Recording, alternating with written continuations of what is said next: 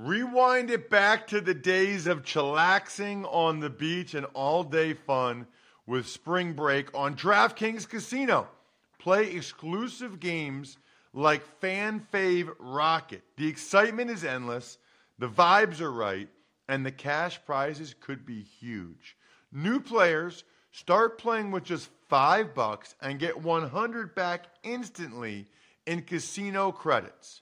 Download the app and use code College Draft to book your one-way ticket to fun with DraftKings Casino. The crown is yours. Gambling problem? Call 1-800-GAMBLER or visit www.1800gambler.net. In New York, call 877-8-HOPE-NY or text HOPE-NY 467-369.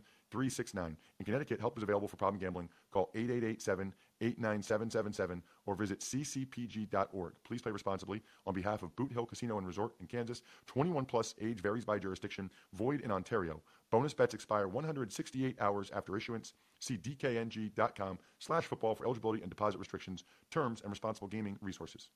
Pour yourself a cold one. Let's strike 'em, huh? And listen to Ross Tucker break down the top college prospects on another tasty edition of The College Draft. Yeah, it's Daddy Soda time here on the College Draft Podcast, which is presented by betonline.ag, your online sportsbook experts. Just make sure you use the promo code podcast1.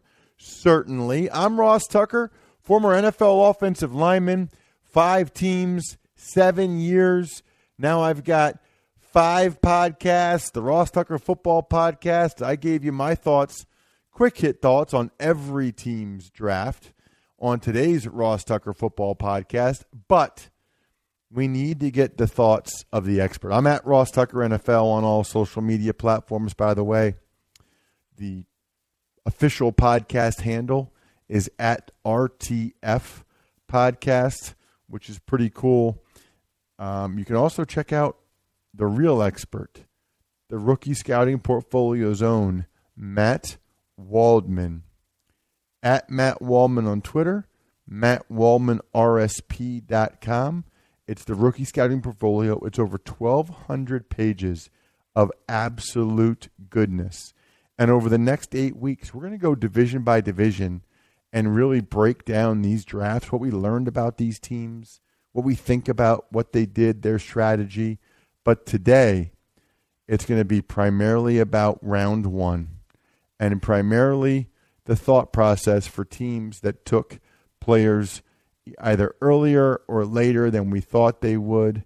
And we're going to try to get the thoughts on that from Matt Waldman, what the logic was, what the reasoning was, why it is that we think they did what they did. So, very much looking forward to it. Um, again, you can follow Matt at Matt Waldman. So, let's dive in, Matt. Matt, I want to start at number three with the Lions, who could have taken Derrick Brown. They elected to go with Jeff Okudah, the cornerback out of Ohio State, instead. What do you think about there about the value of a number one corner like Okudah versus what Derrick Brown brings to the table? Yeah, I mean, certainly, I think that you traditionally would value the guy in the trenches over a cornerback, but I I guess they look at what they face, you know, on a regular basis in terms of who their competition is in the in the NFC North, and they think about you know guys like Adam Thielen, and they look at um, Davante Adams and the and the and Allen Robinson and folks of that nature, and I think you know maybe they feel that you know losing Darius Slay that they needed uh, a shutdown corner, and maybe their philosophy is a little bit more based on you know if we can cover, we can get home to the quarterback. So maybe the more the better we can cover, the the more likely we can do things schematically to get home to the quarterback. So I, that's my guess in terms of why they would look at a guy like Okudah, who certainly is a skillful um, press man corner, um, who has a lot of confidence and a lot of athletic ability and, and skill to anticipate. Um, that they feel like he can grow into this job and and face top wide receivers in a you know in a in a division that is pretty um, full of those types of players. What are your thoughts on it? Number four, the Giants taking Andrew Thomas from Georgia as the number one offensive tackle off the board. I didn't see very many people ranking him as the number one tackle, yet that's the guy the Giants went with. Yeah, and I think maybe that may be about the nature that people describe um, Dave Gettleman as kind of more of a conservative drafter in a lot of regards, even though you'd say Daniel Jones last year certainly wasn't a conservative number one overall pick, though a lot of teams liked Daniel Jones as a higher round guy than a lot of folks in the media. But Thomas is one of those guys. He was in among the top four to five, you know, tackles mentioned on the board. He's probably the most battle tested, other than Jedrick Wills, at left tackle. Maybe one of the more natural left tackles um, on the board in terms of you know his feet, in terms of his technique as a pass protector. Um, you know, I, I think that Gettleman felt like that that was probably one of the safer guys, and I'm sure that it probably came down to you know probably any type of interview or any type of interaction that they had had with him, maybe pre-draft, in addition to just knowing, you know, probably just liking the fact that this was a guy who handled himself well in pass pro, um, which is going to be very important when you think about Jones, who may have a little bit of, um, I would say, I don't know if you call it tone deafness, but you know, he doesn't have the greatest ability to sense some pressure off the edge. And so having a guy that maybe they feel like is already technically savvy and sound, maybe the upside isn't as great as some of the other guys, but they know that the down that the floor isn't as low as some of these other guys either. So they went with the safest pick. At number eight, I thought the Cardinals taking Isaiah Simmons was interesting. You know, they could have taken either stud right tackle, Jedrick Wills, Tristan Wirfs, but they elected to go with Isaiah Simmons, which I guess I respect that they didn't allow the Haason Reddick disappointment to affect this pick. But what did you think of taking Simmons there over some of the top tackles?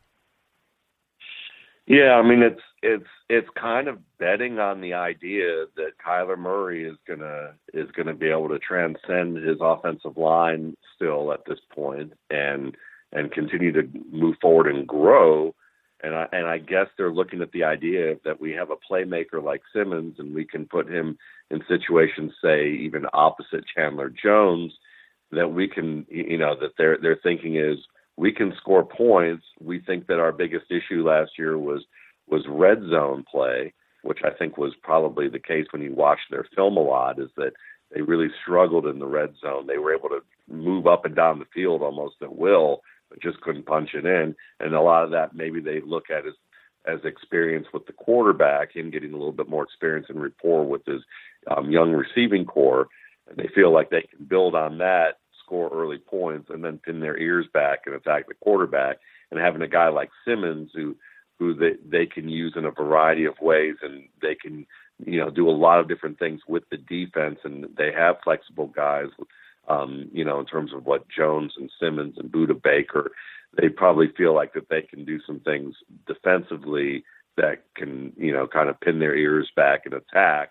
And they they're probably making a bet, and it's a gamble, but they're making a bet that um, the calculated gamble that Kyler Murray is going to be able to score points this year more than he did last year and be more efficient in the red zone, and that's going to give the Cardinals, um, you, you know, earlier leads and then be able to attack more on the defensive front.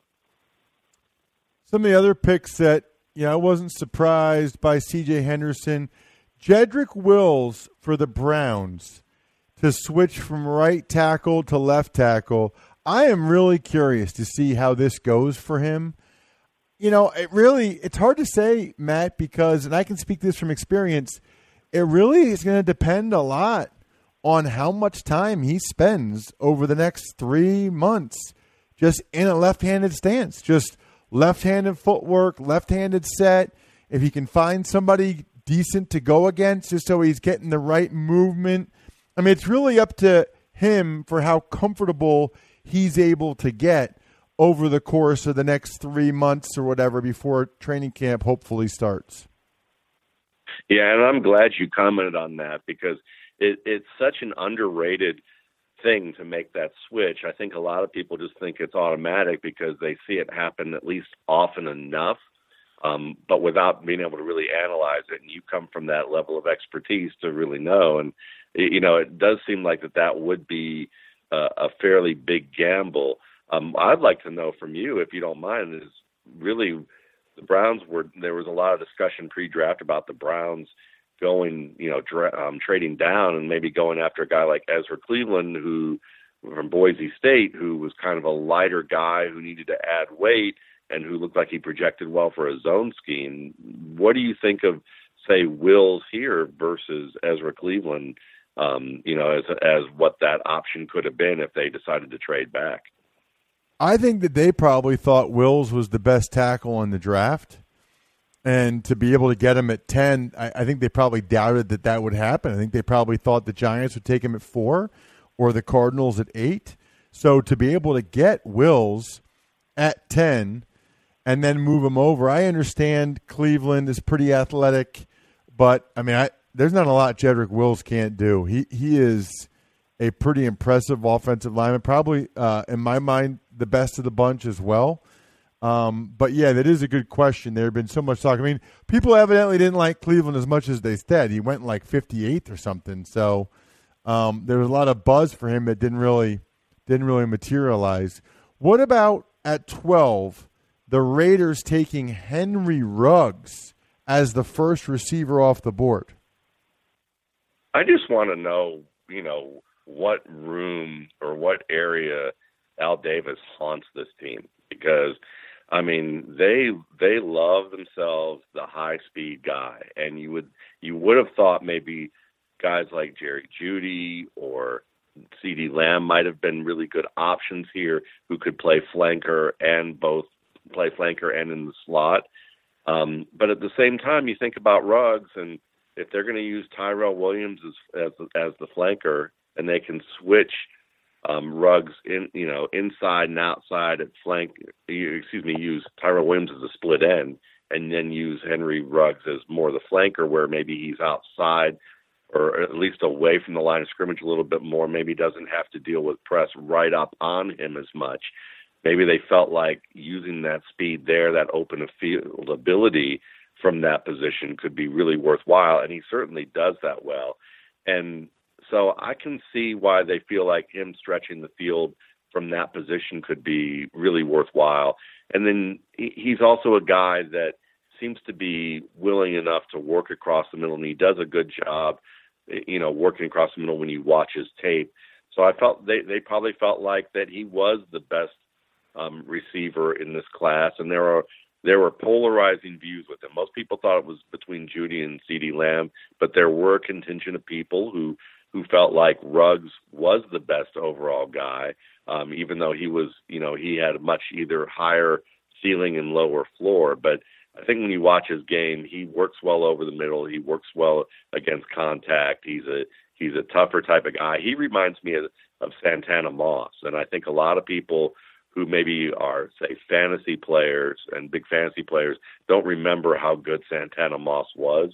Um, but Moss was the type of player who could do a lot of the physical, dirty work um, against tight man coverage or in traffic, and then be able to, and then also be able to be that open field guy. And I think that Jeudy's game, excuse me, um, Henry Ruggs' game has a lot of that in it. So, uh, you know, if if the Raiders saw the same things, I could see why they picked him number one overall. Let's get to AJ Terrell at 16 for the Falcons. Could have drafted CeeDee Lamb, but they went with AJ Terrell as the third corner off the board. What do you think of him as the third corner? What do you think about the value of taking him as opposed to CeeDee Lamb or even K'Lavon Chaisson in there? Yeah, I was really thinking K'Lavon Chaisson might have been the guy for them. Um, might have been a really nice pick, especially – you know, after losing the the kid from Clemson that they, um, you know, to free agency Beasley, Vic Beasley. But I think overall, and then you know, the idea also of CeeDee Lamb dropping to them would have been really nice, especially after losing Mohamed Sanu. Um, but they it shows that they probably have confidence um, in their third receiver, um, who's kind of grown into that a little bit. Um, so I think that at this point, you look at a guy like Terrell, them losing um, Trufant at this point. Um, probably felt like that they needed to get another corner, especially when you look again at the division, look at some of the top receivers there, and and getting a guy like Terrell who's battle tested, who you know a lot of people will look at the LSU game and or look at some of the games where he gets beat, but all cornerbacks get beat at, from time to time, and they're going to face some top NFL caliber athletes, and it's how they respond to that, how they keep playing, you know. And I think that Terrell's shown that he he's been in some big games against some big players, and they probably feel confident about what they've seen in him, and and felt like he was too good for them to pass up at this stage. One of the next ones that really jumped out that I wanted to talk about with you, Matt, was, and we might come back to some others, but I got to get your thoughts on the Raiders taking Damon Arnette with the 19th overall pick. Yeah, this was curious. This is probably the most curious pick of the first round um, in terms of because this wasn't a guy who most people had rated this high. Um, you, you know, if anything, this was, you know, they they were probably figuring they could get Terrell at this point, and this is where Terrell was mocked to them.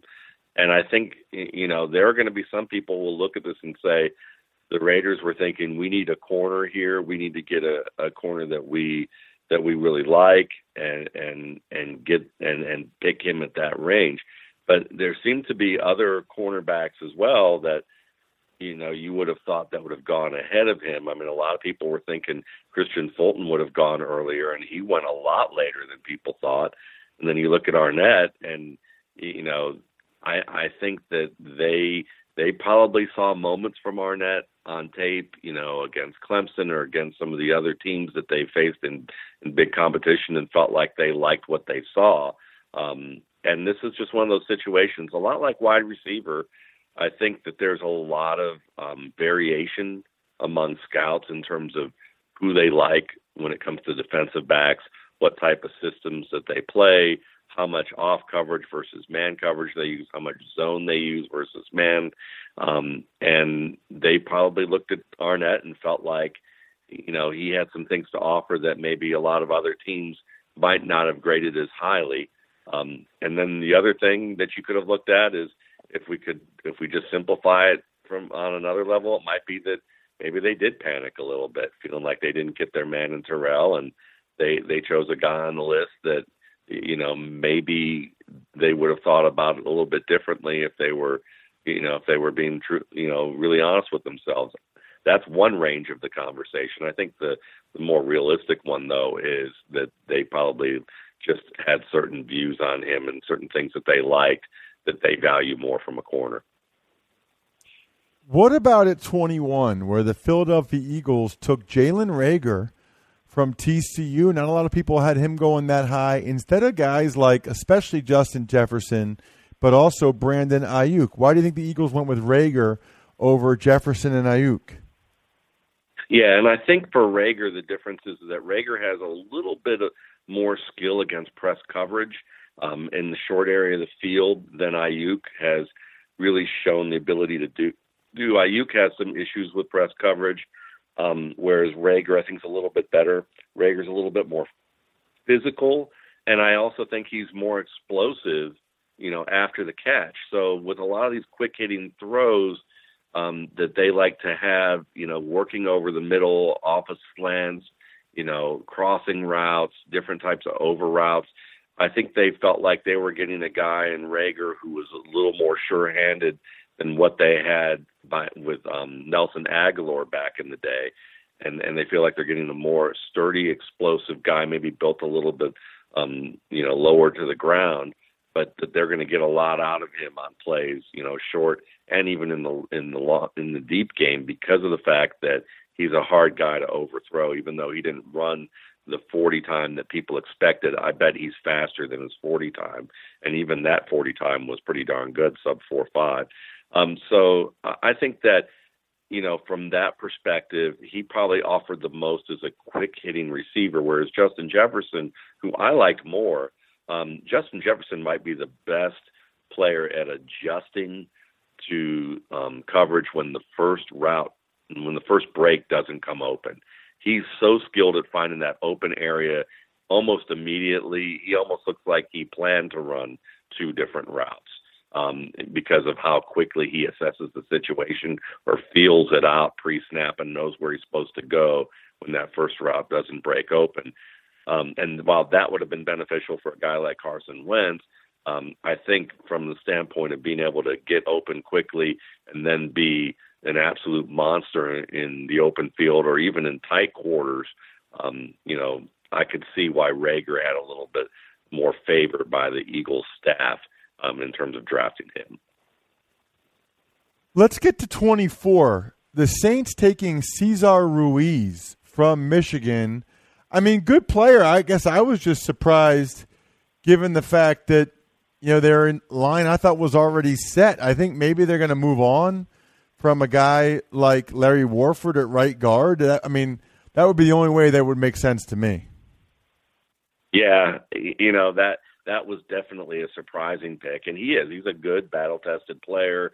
Um, there's a lot of things that you can like about him, but it's it was fascinating that they they didn't decide to trade down. You have to wonder, you know, you have to wonder about how conservative some of these teams went given the circumstances due to due to the pandemic and and what their setups were. You know, I I would have to think that you know most teams probably had to feel more comfortable than the media maybe you know wrote stories about you know guys having to bust down walls to make sure their wi-fi was working and having trucks in the backyard of some gms and things like that so they could run to the trailer and make sure that they could make the pick if their internet went down. But you know you have to wonder if there were some teams that maybe adopted a a, a little bit more conservative conservative approach instead of maybe trading down as things unfolded, they just decided, you know what, we can get a player that that we believe in, that we have good value for, and and we feel like that there's, you know, that there are other players on our roster that are going to develop, you know, as opposed to you know taking a chance on somebody or trying to move around the board. And so I, I'm thinking that the Saints probably just feeling like that you know they have a they have a defense that's pretty strong. Maybe they have some players that they feel like that could develop a little bit more. Maybe they felt like they could get a, little bit more value from certain offensive players. You know, later on the draft, whether that worked out or not, you know, that's up for debate. But Ruiz, I guess they just decided was was a guy worthwhile to them, and at this range, they they just they probably looked at it. And there are a lot of teams I have to think that once you get past the first 20 picks, you know, you start to see guys that kind of blend in that first and second round that you that that we may look at and go, we didn't really expect that, but they were pretty strong on the guy. Let's talk about the Jordans at 26. The Packers taking Jordan Love, and your reaction to that? Yeah, I mean, honestly, I hate it.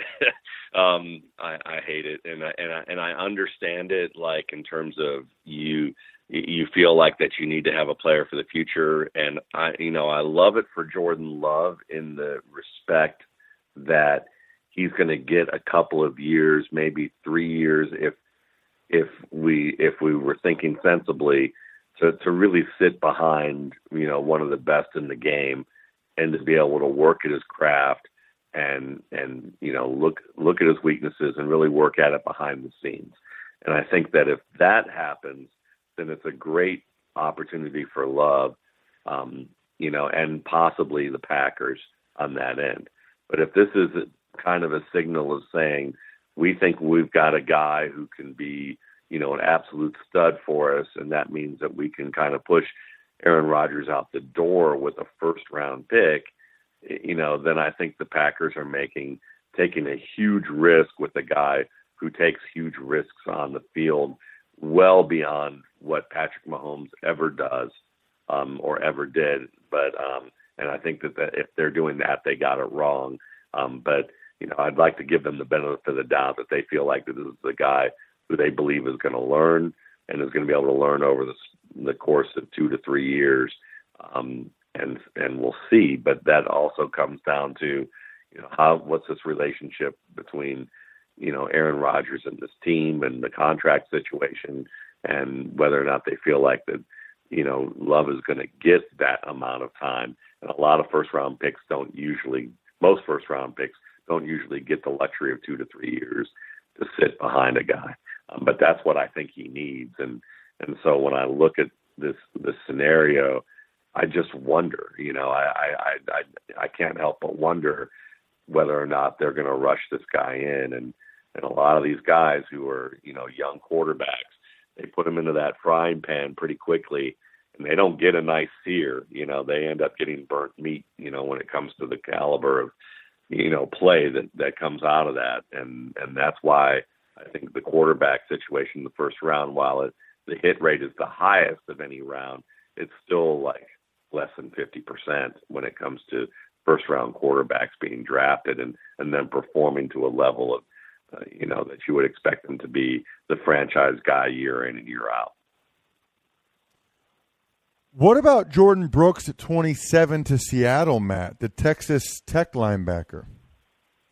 Yeah, you know, see, Seattle kind of has always marched to the beat of their own drummer in terms of what they like and they're looking for, and I guess they're thinking that they that this is a guy that has some some skills that could replace KJ Wright.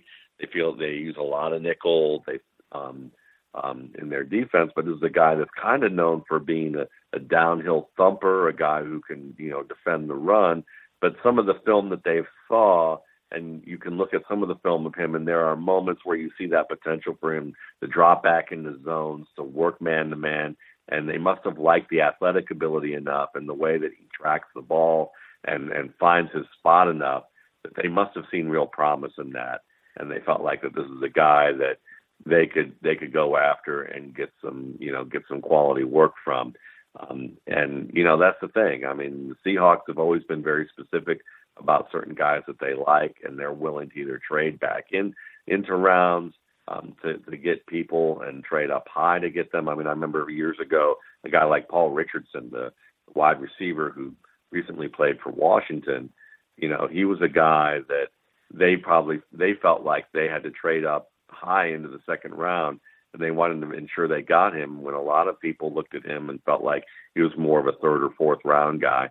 And while he, I think that overall you could look at that type of pick and think, well, he never really played to the potential that you were looking for in terms of being every play, every down receiver who was going to be highly productive.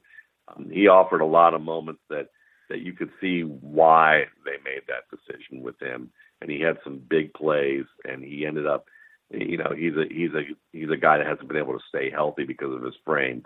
So, you know, but in terms of the ability that he had and what he could do for that team, he had a lot of strong moments for um, Seattle. Um, and I think they look at a guy like Brooks, they kind of fit their philosophy that they liked what they saw, and they're not they're not going to stand by just kind of like the herd mentality of where guys are supposed to go.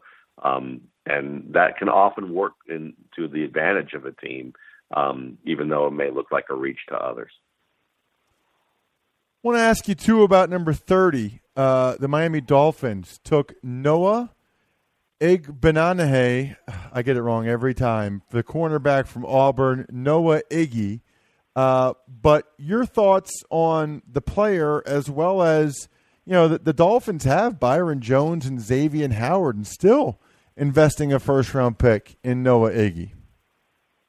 Yeah, and you know, you took one for the team there in terms of you know using his you know go, trying to go for his last name because I'm not even trying, but I'll say you know uh, you look at a lot of teams out there that they're going to face, and while it may you know may not be the Bills, it may not even be the Patriots at this point. Um, you know they're going to face enough teams that have three strong receivers and I think that they feel like if every team was trying to go for having three strong receivers and playing a lot of 11 personnel, and we're going to be in a lot of nickel, then we want to have a player who's, you know, physical enough in the run game, who's someone who's big and fast enough and athletic enough to be able to cover some top receivers. And we don't want, you know, our third cornerback to be a liability. And I feel like that's probably the philosophy that they're taking, which is – we we want to be able to match up in 11 personnel as best as we can. We've got two really strong corners. Why not see if we can get a third developed here? um, and and be able to do something with that. And you see some of the big trades during the during the season. You know, guys like Jalen Ramsey. Um, you know, you think about I'm trying to remember the name of the Kansas kid who, who uh, Aqib Talib. You think about players like that who've been traded mid-season for you know big names, and I think that you know that maybe they feel like that if we can develop three corners, that's an asset not only for our team in the short term in terms of what we can do defensively, but also long term you you know maybe it gives you a little bit more valuable value and flexibility to make deals in in the mid season, you know mid season and you think about say like the Eagles talking about when they drafted Jalen Hurts who you know that they wanted to be a quarterback factory. While that sounds great in theory you know and it's an interesting pick but the idea is if we can do what the Packers once were able to do years ago with Favre and Detmer and Brunell and you know that they get enough guys that they can develop the, and Hasselbeck that they can trade some guys and you know be able to get value from the depth that they they cultivate. Maybe that's the same type of thing. Last one, I, I don't even know this needs a lot of conversation, but your thoughts on the Chiefs taking Clyde Edwards-Helaire, the first running back off the board. I know you're you've been uh, you got a reputation as a big time running back guy. What'd you think of that move? Yeah, I mean, I think it just shows a case for perfect fit for the team. I mean, Andy Reid pretty much said after the draft, he reminds me of Brian Westbrook, and I think that he can give me, he can give our team what Brian Westbrook gave the Eagles, and and you look at the way this team likes to play ball, and you know, a good, really strong route runner out of the backfield, you know, competent receiver at, at worst, um, and very good you know vision in terms of decision making in terms of his footwork. He you know he really sees the field well. He understands where the blocks need to develop and how to set them up. He may not be the most powerful guy though. He he certainly uses you know makes the first man miss or he reduces angles with um, the footwork that he has so that he can use his body to attack first and work through you know indirect angles or and and turn direct angles into indirect angles and be able to break break through and get extra yards. So you like that about him.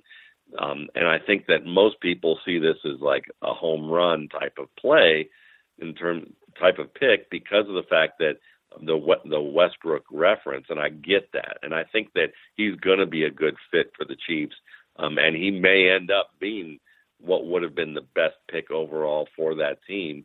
Um, you know, considering that they spread the field as much as they do.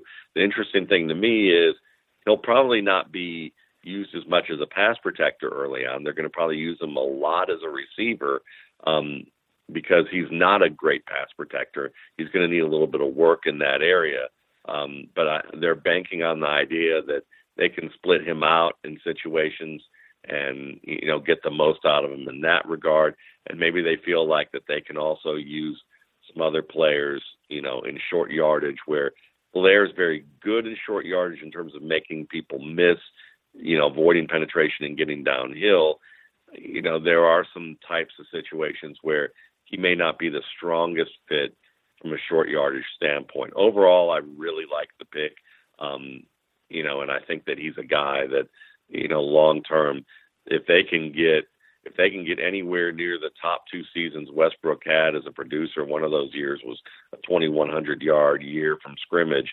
If they can get that kind of work from Clyde Edwards Helaire, um, you know, it's going to be a wildly successful pick. If he can give them, you know, 14, 1,500 total yards, I think that they've justified what they've done out of him. And I think they're going to be able to get 14, 1,500 total yards from scrimmage from him within a year or two.